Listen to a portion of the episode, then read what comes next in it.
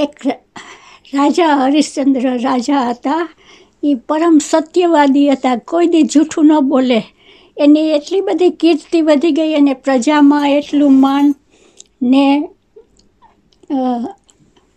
એના આખા પ્રજામાં એનું માન હોય છે. ને એની કીર્તિ પ્રસરીને સીધી ઇન્દ્રલોક સુધી પહોંચી. એટલે ઇન્દ્ર ઇન્દ્ર રાજાને બધા કહેવા માંડ્યા કે હા, સાચું કહેવાય. આટલા સત્યવાદી. ત્યાં વાલ્મીકી ઋષિ હતા એ કે હું એની કસોટી કરું. એટલે એની કસોટી કરવા જાય છે. તો રાજાને ત્યાં પધારે છે વાલ્મીકી ઋષિ એટલે રાજા એનું સ્વાગત કરે છે. રાજા આ હરિશ્ચંદ્ર રાજાને રાણી હતી, એનું નામ તારામતી. ને એને એક કુંવર હતો, એનું નામ રોહિત હતું. એટલે ગુરુદેવ આવ્યા એટલે એને પ્રણામ કરી, પૂજા કરીને પછી કે આ બધું રાજપાટ તમને અર્પણ કરું છું કે. તો કે ભલે. તો કે કે પણ રાજપાટ તો તે અર્પણ કર્યું. હવે મને ગુરુ દક્ષિણા આપ. તો આ આ તે મને અર્પણ કર્યું, એમાંથી તો તું હવે ન લઈ શકી કે. એટલે એને કીધું કે છે ને ગુરુદેવ, મહિનાની મુદત આપો, અમે મહિનાની અંદર કંઈક કામ કરીને તમારી દક્ષિણા આપી દેશું. એટલે કે ભલે, પછી ત્રણેય જણા રાજા રાણીને કુંવર બધા ત્રણેય રાજ, નીકળી ગયા દરબાર મેલમાંથી. ને જાય છે જાય છે કામ ગોતવા માટે. ત્યાં એક, શું કે તમારું ઓલું? આ બધું વેચે ને લીલામ કરે, લીલામ. વસ્તુ બધી ફેમસ હોય એને વેચે એટલે તો પછી રાજાને રોકાણા જોયું. પછી કે કે મારી એક વિનંતી છે કે હું આ મારી પત્નીને વેચું છું કે. રાણીને વેચ્યા. એટલે રાણીને વેચાને એના દામ આવ્યા પછી એ જેને જેને લીધી ને જેને બાય કરીને, એટલે રાણીને પૈસા દઈને લીધી ને એની પત્ની બીમાર હોય છે, એટલે એના માટે એને આ લીધી. તો એ રાણી એની સાથે જવા જાય ને ત્યાં રોહિત રડવા માંડ્યો. એ કે, માં, મને તમારા સાથે આવવું છે. એટલે એને કીધું કે, મારા કુંવરને પણ તમે ખરીદી લ્યો. એ કે એટલે કુંવરને ખરીદી લીધો.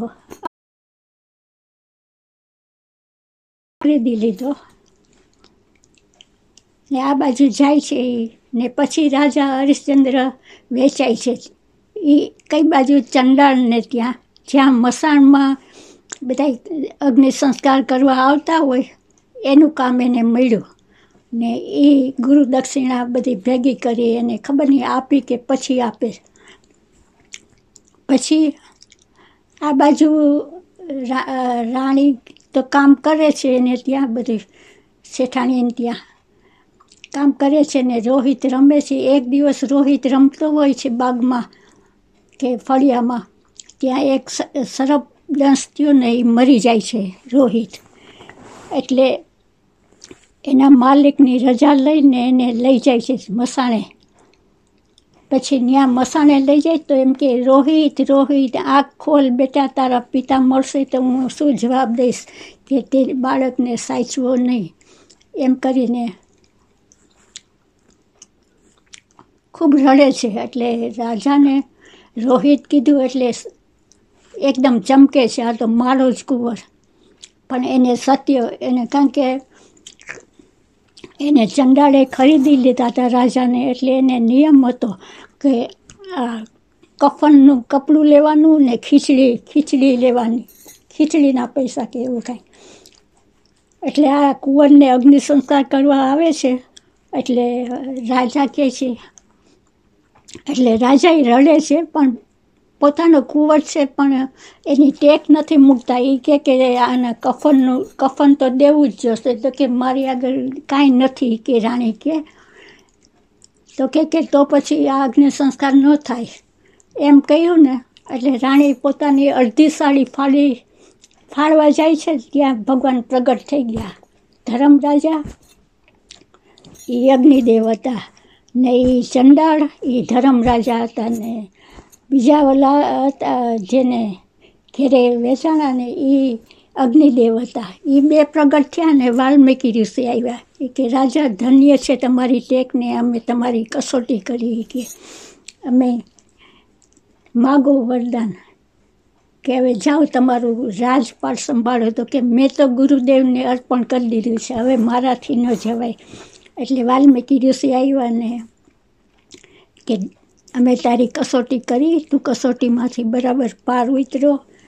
ને જેવા, જેવો છે જેવા બધા કહે છે, એવા સત્યવાદી કે તું તારી કીર્તિ સદાય અમર રહેશે કે એમ કરીને વરદાન આપ્યું ને આ ત્રણ ઘરે પાછા રાજમાં આવ્યા. જય શ્રી કૃષ્ણ.